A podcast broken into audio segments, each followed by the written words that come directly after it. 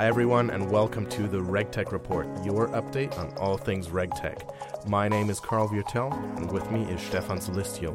Our mission is to bring you the latest news, speak with industry pioneers, and muse about the latest tech. Hello, everyone, and welcome to the eighth episode of the RegTech Report. Hey, Stefan. Hey, Karl. How is it going? Yeah, pretty good. We've got a uh, great show for you today. Um, we're going to talk about sort of one of the big buzzwords, uh, autonomous or automated uh, compliance. That's a bit of the theme of the show. Uh, later on, we're going to talk to some friends uh, from the RegTech scene. Um, in the most natural of um, uh, co- geographic combinations, Israel and Denmark. Um, so stay tuned for that. And then, of course, we have the news and a very special top three. Um, so let's get right into it. Autonomous compliance or automated compliance. I mean, uh, clearly uh, it's the dream. Um, but Stefan, um, I'm going to go out on a limb and say there are some things that can be automated and others ju- that just can't. Yeah, and uh, I think we had this topic also on a recurring basis. And there's always this hope of I installed something and it just solves all my problems. It's not it's not just in compliance and in, in regulatory areas where people have this idea. I think that's across many different areas nowadays. But um, like like other topics where machine learning and and kind of automation is now uh, approaching more and more. I think it's more suitable to some areas than others, and typically the ones that are, let's say, more repetitive or where you have some quite clear uh, combination of input, processing, output. Uh, that probably works better than something where uh, creativity or something that is, is required in decision making. No, agreed. And I, I still think that there are always going to be controls that are around humans making decisions, management processes, deciding A versus B. And I think humans sort of in the management process will always still need to make uh, decisions that are then controlled by essentially written controls or less measurable controls. So I still think that that might be a um, a limit of automated or fully autonomous uh, compliance.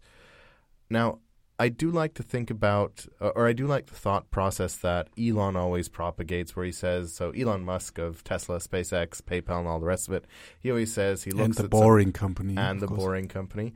uh, so he always looks at things and says, okay, there's a problem, it's stupid, and um, what technologies need to become 10 times cheaper, 100 times cheaper, 1,000 times cheaper um, for this to be a reality. So if we take um, move away from space travel and awesome electric cars to compliance, uh, Stefan, what do you think needs to be ten times more efficient, hundred times more efficient um, for autonomous compliance to actually happen? Mm-hmm. Yeah, pretty much everything, I guess. Yeah. I mean, maybe that's also the um, the end goal where you can measure where something um, really truly starts to change, and there's a lot of different um, parts of it that would contribute to this. Uh, I actually read an article uh, about the Boring Company. That's why I, I just mentioned it. Um, which is for those listeners out there who don't know about this. This is about um, um, creating tunnels, underground tunnels, which sounds like also boring topic, right? Um, but I think the discussion there has also been um, how can I make that ten times better than before, and then looking at things like ah, okay, maybe the tunnels have been too big. If I reduce the diameter, that is, this will contribute maybe uh, 1.5x or something like that improvement. And then fi- you find a lot of these like little things, and then overall you will create something that's 10 times better and then creating uh, a, like really the tipping and in a, uh, a lot of changes. Yeah. I mean, for me, I think uh, probably the biggest factor is data availability.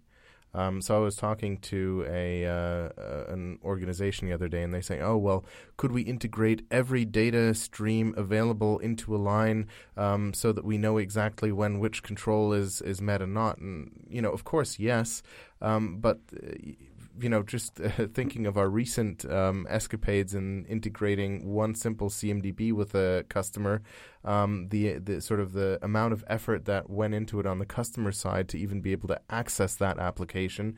Think about that times 2000 mm. if you have 2000 IT controls. I mean, the if you can bring that down 100x the effort of getting that data, then we're talking. Yeah, and also the quality of the data. Uh, that's also another classic if you start integrating that. It sounds very good on paper, but then once you go through the individual line items and records, you find, oh, this doesn't really work and have to clean yep. it up. And now, obviously, sort of one of the elements of automated compliance is essentially preventative controls, right? So, uh, preventing something bad from even happening. So, if we have full preventative controls, uh, is that the end of fraud? Um, in some ways, maybe, but uh, on the other hand, it's it's always a trade-off with these things. That if you make something very foolproof and like nothing can happen, that you then you're also like the preventer of any any kind of business or like normal working. Uh, and then of course, uh, yeah, there's a, this joke also in security. If you like uh, turn off all network connections, put something in a like a locked room, then it will be like super secure. But of course, nobody can work with it anymore. That's the same for compliance controls, I think. No, agreed. And uh, I, I think always something that everyone needs to be aware of is even the best control um, can potentially be circumvented if two people conspire, right? So if you have the best control preventing one person from, I don't know, changing production code or whatever, then you simply get a second person and pay him off. So uh, I think the human factor is it needs to always be uh, yeah. be just part of the equation. Yeah. And and that leads me to I guess my final question on this topic. So um, uh, if the dream is automated compliance, um, what's the reality today? How far are we away from that inflection point mm. happening, or uh, what's the reality you see on the ground when you're working with customers? So, I mean, I think it's it's somewhere in the middle. Yeah, with in some areas we we've had that for a while, uh, where you have maybe some quite clear business processes where you build in controls and maybe a little excursion on how that usually works uh, or what uh, what internal controls actually mean. You would normally build in something where um, there's some risk, some fraud risk. For example, on um, the classical segregation of duties where you have somebody, um, the same person can um, create a new supplier and approve invoices. That's a fraud risk, right? So one of the controls could be, oh, this should be two different people. And then a normal audit would first check, okay, is that really like happening by two people? The next stage of creating almost a bit of an um, automation is you have some kind of system where you put that in and via access permissions, you separate this out that it's not even possible for the same person to do that. And uh, that would create hope. Okay, now I nothing can even happen, no fraud can happen. But then you have to have the next level of controls, the more IT and technical controls, where you say, okay, how much can I rely on my access permissions? Are they being kept up to date? Is the system actually secure that they don't can't just use use a password from the other person or something like that? So in those areas, I, I would say it's working. Um, but it's still a lot of work to get the assurance around it that it's really you can trust this automation also as well.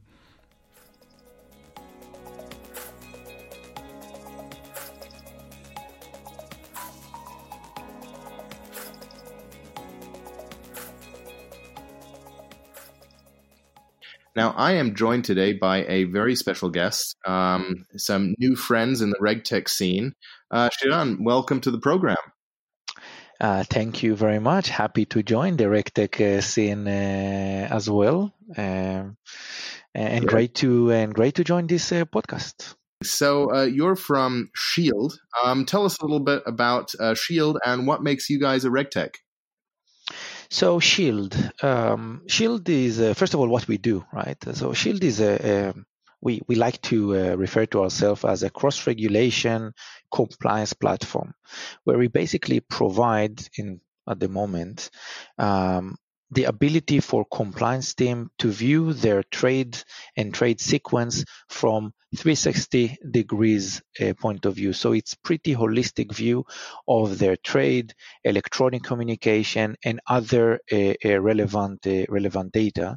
And we're doing this for uh, several uh, certain regulations, such as MiFID II requirements, market abuse surveillance or proactive monitoring requirements, as well as record keeping. And there are, of course, the, um, the, the the U.S. regulations such as Dodd Frank, FINRA, and of course there are other regulations that are referring to that. And the ability to uh, to look on the data and the surveillance requirements from a true uh, we don't like the word holistic, but from a true integrated perspective uh, across uh, not only a certain channel or not only a certain silo, uh, but across both what is used to be called unstructured. So uh, any kind of an email, text, chat, voice, a document, anything which is unstructured, to structured data. So uh, market data, uh, order data, execution data, tra- any trade data, the ability to fuse everything together and to have a view, a, a holistic view or integrated view of everything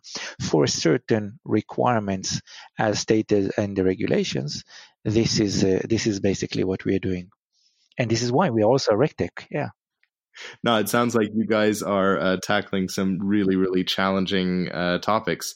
Now, one thing that I found really remarkable about you guys is um, you have a very unique global footprint. So we're reaching you in Denmark, uh, but the company or the rest of the company is based in Israel.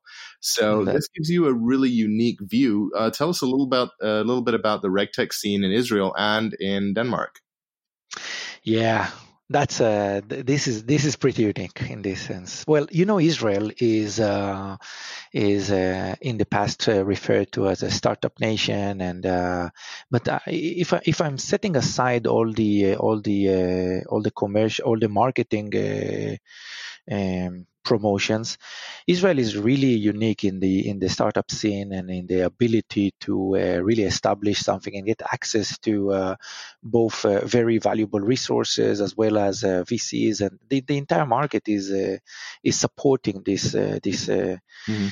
venture I would say so for us and as well i'm israeli right? For us it's very natural to to uh, to uh, hook up and to uh, um, join forces with some colleagues or old colleagues or friends and uh, to start something in this uh, in this uh, very supportive environment but I, rec- at the same time, I'd say probably the regulator isn't one of the more proactive or intense regulators around the world. Would I be wrong in that assumption? You are absolutely right. And from the regulation perspective, so that's technology and I would say startup business uh, uh, related.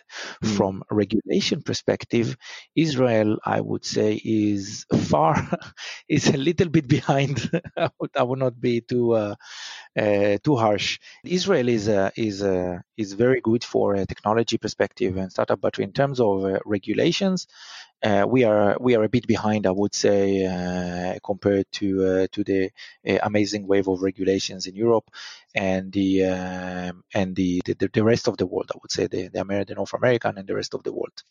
And in this in mind, we came with a set of knowledge and Uh, understanding of uh, of the European market, and I would say that uh, this is part of the reason why uh, I am located in Denmark and why why our initial customers are coming from uh, from this region and from the European the European market, mainly based on our um, go-to-market approach and understanding that uh, it's it's the matter of how to combine or how to link, uh, in one hand, the technology and the disruptive technology that we believe that we can bring from uh, uh, uh from Israel, uh, with with all the benefits of, ha- of, of of building a startup in Israel, but also to link it to the main markets and the and the knowledge from from the European regulation regimes the best of both worlds. I like it.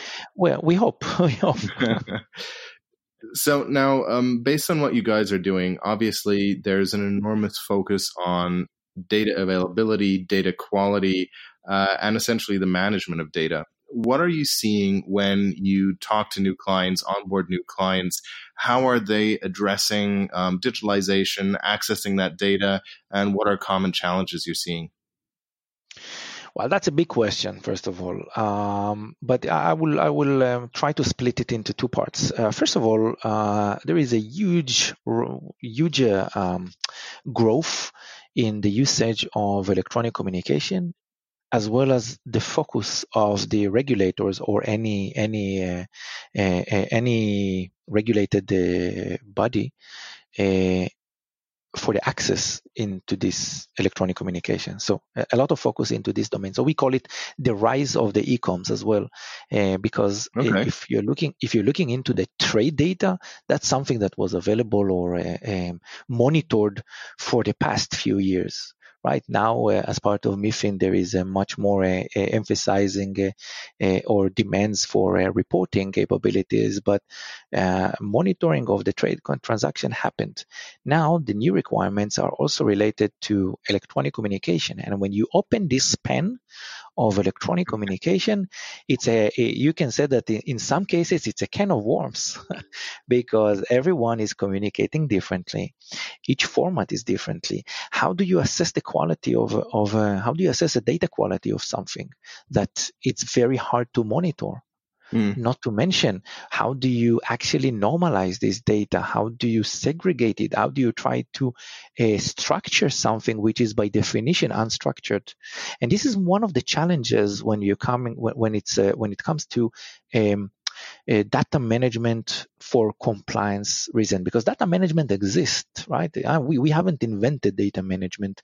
It's there for many years and many reasons uh, uh and many use cases. Yeah but the volume is something that's never seen before right?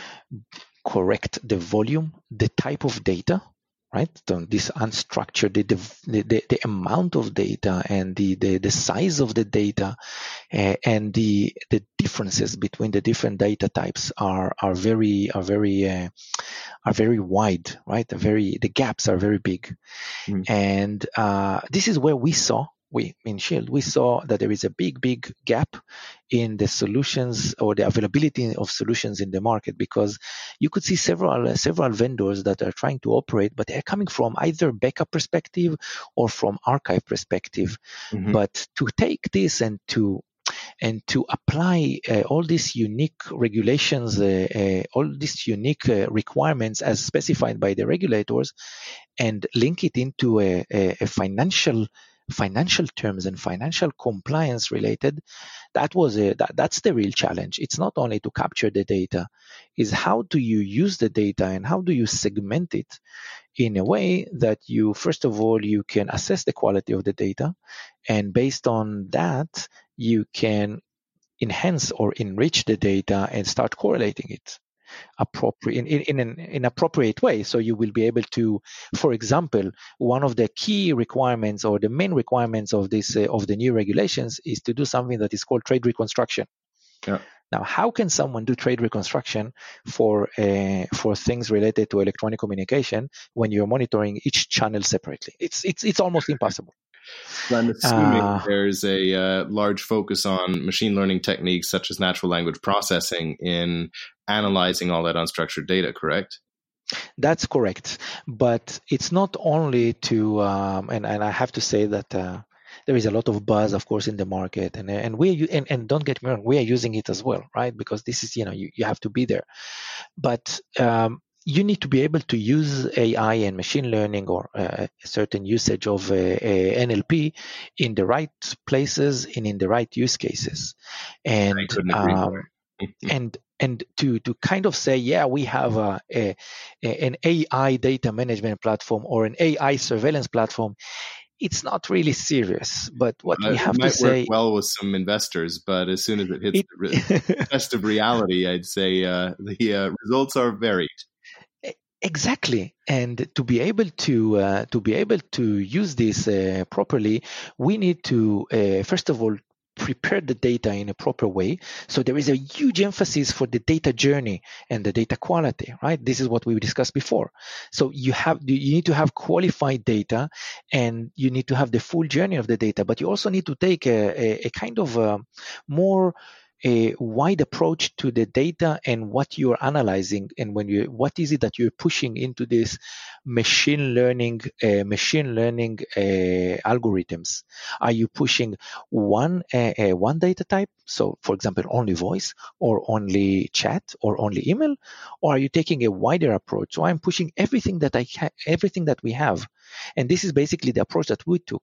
And now it's it, it, it, it, there is a burden on us because of that, because we need to basically not only monitor but also categorize a lot of different data types and maintain them uh, and maintain them for for a certain quality of uh, and, and, to measure their, their quality for a certain amount of uh, processes. But it also allows us to take a much wider approach to and have um, wider data sets and then you can take uh, uh you can take some uh, uh, some specific use cases for machine learning.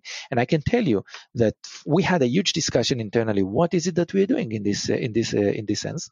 and one of the use cases that we are trying to that we are doing or that we are we have implemented machine learning is for to categorize electronic communication together with orders and execution based on um, based on a, a, financial context. So how can you take any sorts of uh, electronic communication which is unstructured by definition and try to combine it or link it or correlate it in a way that it will be tagged as with with a certain symbol or with a symbol com- with a certain mm-hmm. company mm-hmm. or something with a financial context. So we call this layer our financial context recognition. This is an, a machine learning and NLP capability, uh, or machine learning enhanced by uh, uh, NLP capabilities.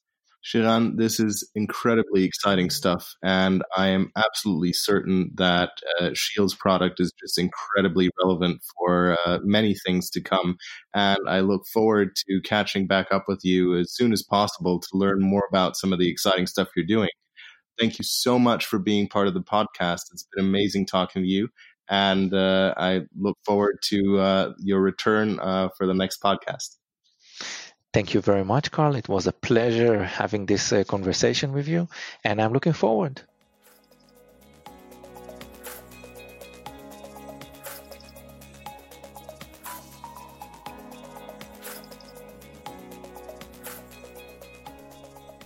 All right, the news. Um, I must say, I'm a little bit light on news this week. Um, one thing that I did see that uh, I thought was really cool. Um, uh, Ebo, uh, they're a company, Ebo.ai. They uh, build chatbots. They have like infrastructure for building chatbots on different topics. And apparently, one of them that they built um, is around answering questions on GDPR. So, a GDPR based chatbot. Mm-hmm. Um, I, have seen some of those approaches around. Um, I think it's a really cool way of uh, interacting with compliance information. Yeah. And hopefully, it doesn't the chatbot doesn't buy into the hype and gives actually sensible answers. Maybe I should try it out sometime.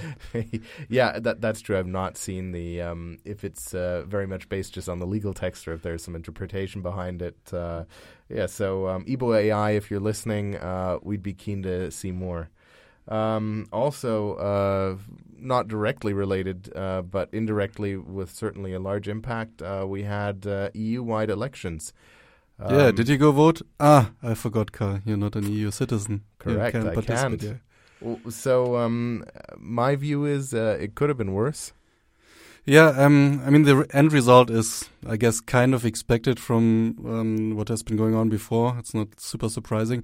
What I do find interesting is the participation has been much higher than previously, and I think yep. people starting to realize much more uh, what kind of impact actually uh, EU Parliament has on daily lives. And I would say even in the in the areas where we operate, if you take something like um, financial regulation or technical standards and so on, this is done very much on an EU level nowadays, yeah, and. Uh, normally, you can't really influence this that much on a national level. Um, it's just it takes a long time. So whatever is being decided uh, one year, probably to see the effects, or they sometimes takes three, four, five years. Now, I mean, I think one of the uh, takeaways, at least here from the German perspective, is that a lot of the sort of traditional large parties that don't really have a clear digital agenda, that uh, don't really understand uh, digital or sort of the digital age, um, have been losing drastically. And basically, in all meaningful large cities, um, the Green Party, who are excellent at the digital agenda, um, have a uh, absolute majority, or not absolute majority, but a large majority, which is uh, very impressive. Uh, given that they, I think they added uh, 12 uh, percentage points to their uh, to their result in, from the German party did. So yeah, I mean definitely in Germany. I mean not not across the whole EU, but so it's an it's an interesting development, and I'm I'm definitely observing it with a with a keen eye.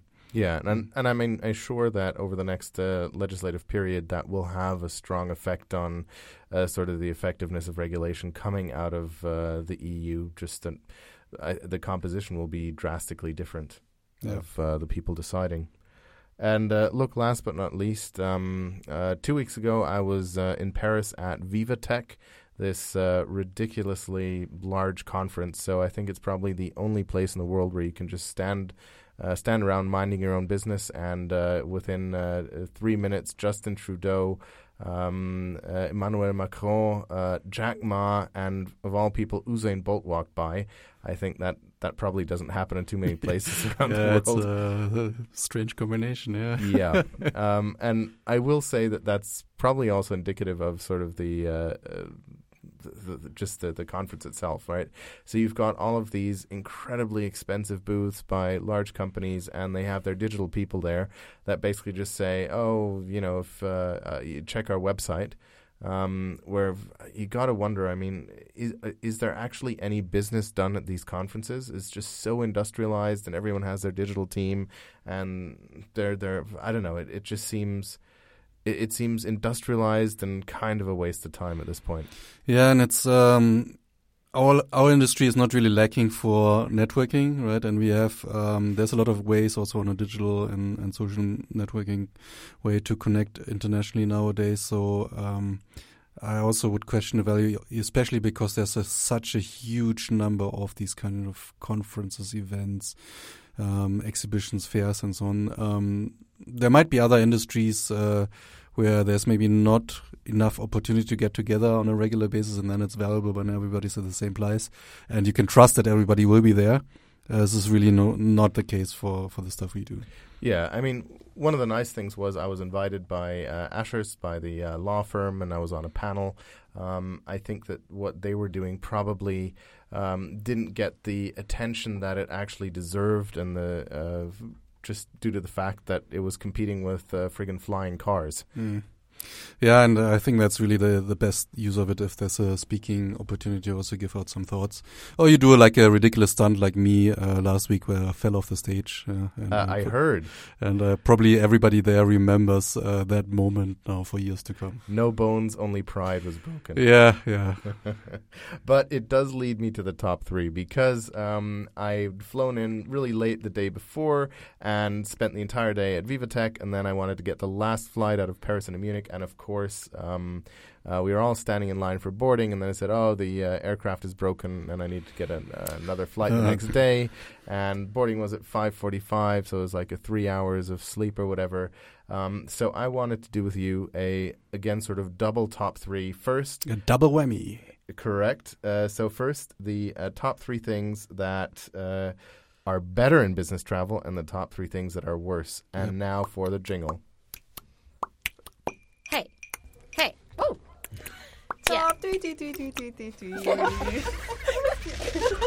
It's the top three. So, Stefan, I'd like to start on a positive note and then obviously end in a big rant. Um, so, uh, let's start on the positive note. Uh, what are the things that got better in business travel?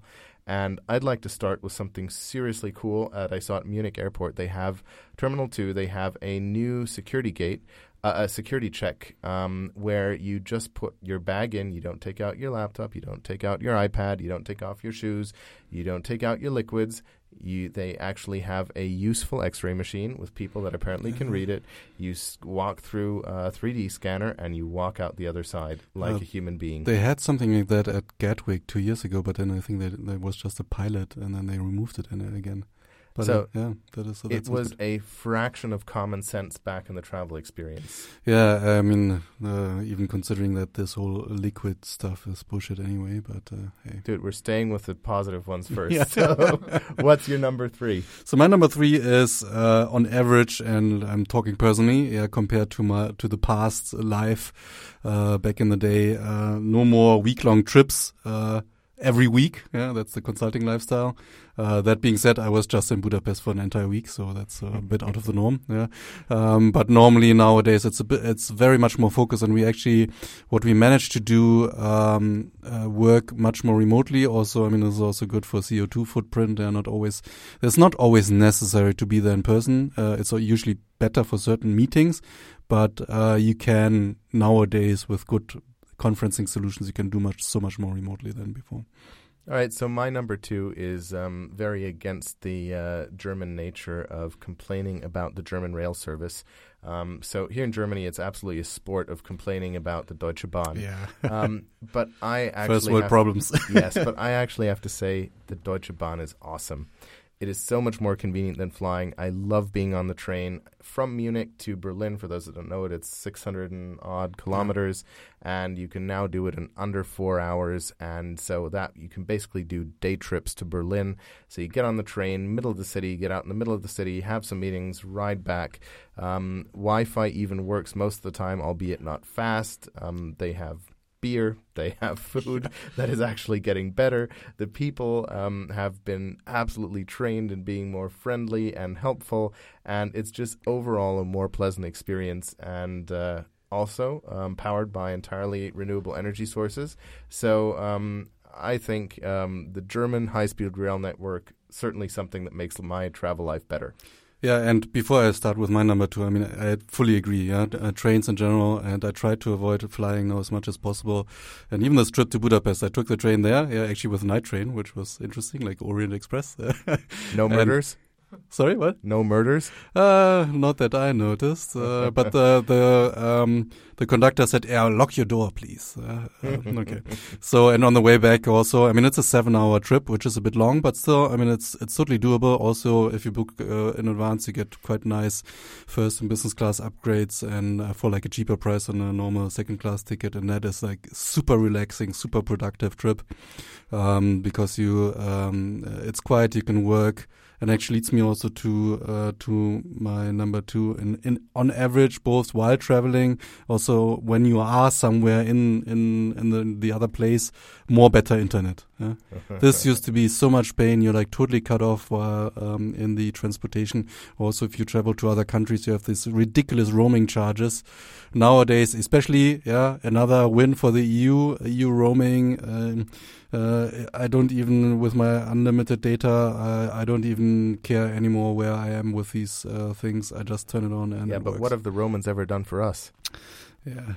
Besides For the our- aqueducts and the uh, the the baths and everything. For our younger listeners, that was a Life of Brian reference. Look it up in an encyclopedia or something.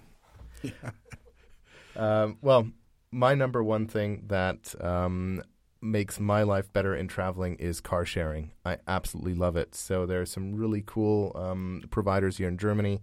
Um, you can hop in a car anywhere, drive out to the airport, drop it at the airport, jump on a plane, um, or simply use it to get around town when you're in, I don't know, you do a business trip to Cologne and you've got three meetings around Cologne. You simply use a, uh, car sharing there. You can even use the same uh, network in Cologne as you can in London and in Paris. It's uh, it's absolutely amazing, and uh, love car sharing. Also extended to uh, like electric scooters and all the rest of it. I'm fully bought into that.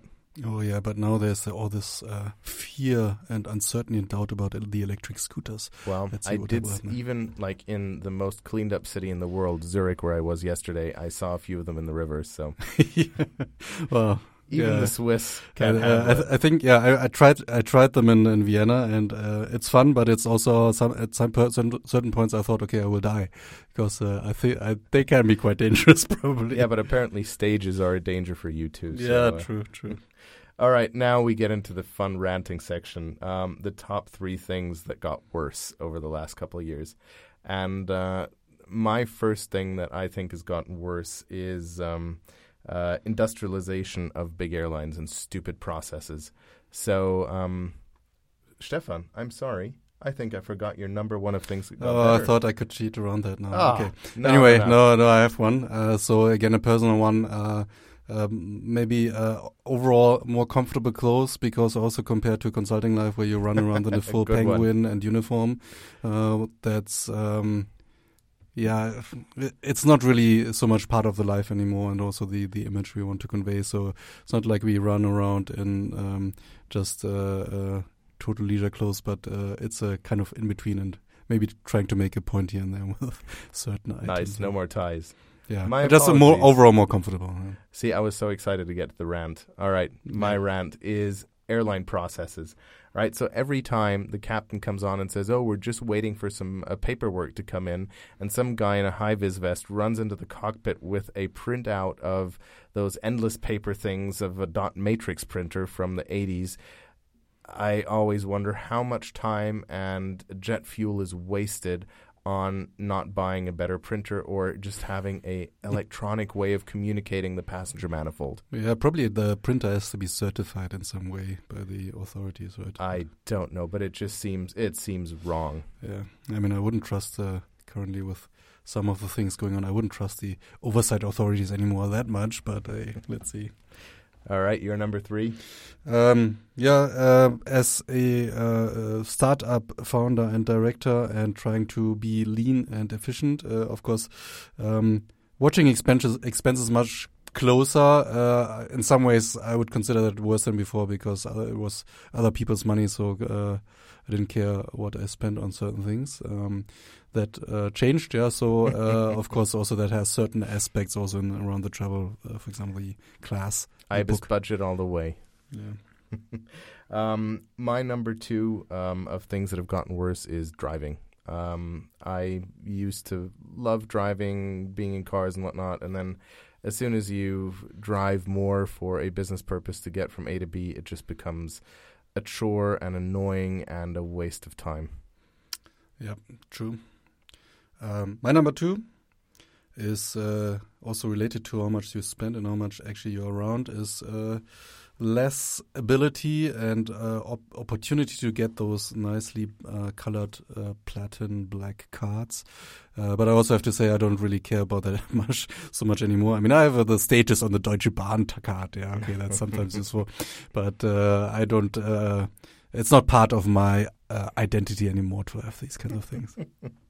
So my final um, thing that I think has gotten worse is there is an even more, or there is an even stronger loss of common sense. Um, as soon as the airport doors open and you walk into an airport, you have to relieve yourself entirely of common sense. So, uh, just a few examples. The whole thing of liquids in the bags. Obviously, there is a solution. I've seen it with my own eyes, but I had a discussion with a guy that a, a, hair wax is liquid because it's theoretically spreadable. Where I just wanted to say, if I make you hot enough, you're spreadable too. So you're. It's, I could I could rant on. Um, so the loss of common sense in uh, business travel and uh, the excuse of I'm sorry for security reasons just does not work for me. yeah. My number three is um, an aspect of many other eye-opening experience of starting a company and having to run various functions and departments that be, before I was only a consumer of. So I would I called this the travel and expense management from the other side. Uh, so kind of uh, now understanding what uh, the, some of the reasons why um, that was done before, and also but also having I guess an opportunity to make uh, do that better. and not Speaking having, of which, I think I owe you a whole bunch of invoices from some previous trips. Yeah, yeah, yeah. That's a whole another story. well, I, I think we remained reasonably calm given my level of anxiety over business travel. This was fun. Um, it's a really great top three. Um, I hope you really enjoyed the show. Um, we've got some really cool topics teed up and uh, look forward to uh, talking to you guys uh, on our next show. Take care. Lovely. Bye bye. Thanks for listening. Let's continue the conversation on Twitter. Follow our dedicated podcast handle at the RegTech Rep. Make sure to rate this podcast and send your thoughts and comments to the RegTech Report at alyne.com. Once again, that's the RegTech Report at alyne.com. You can also follow Alyne on LinkedIn, Facebook, or Twitter, or catch up on our podcasts on alyne.com slash the RegTech Report.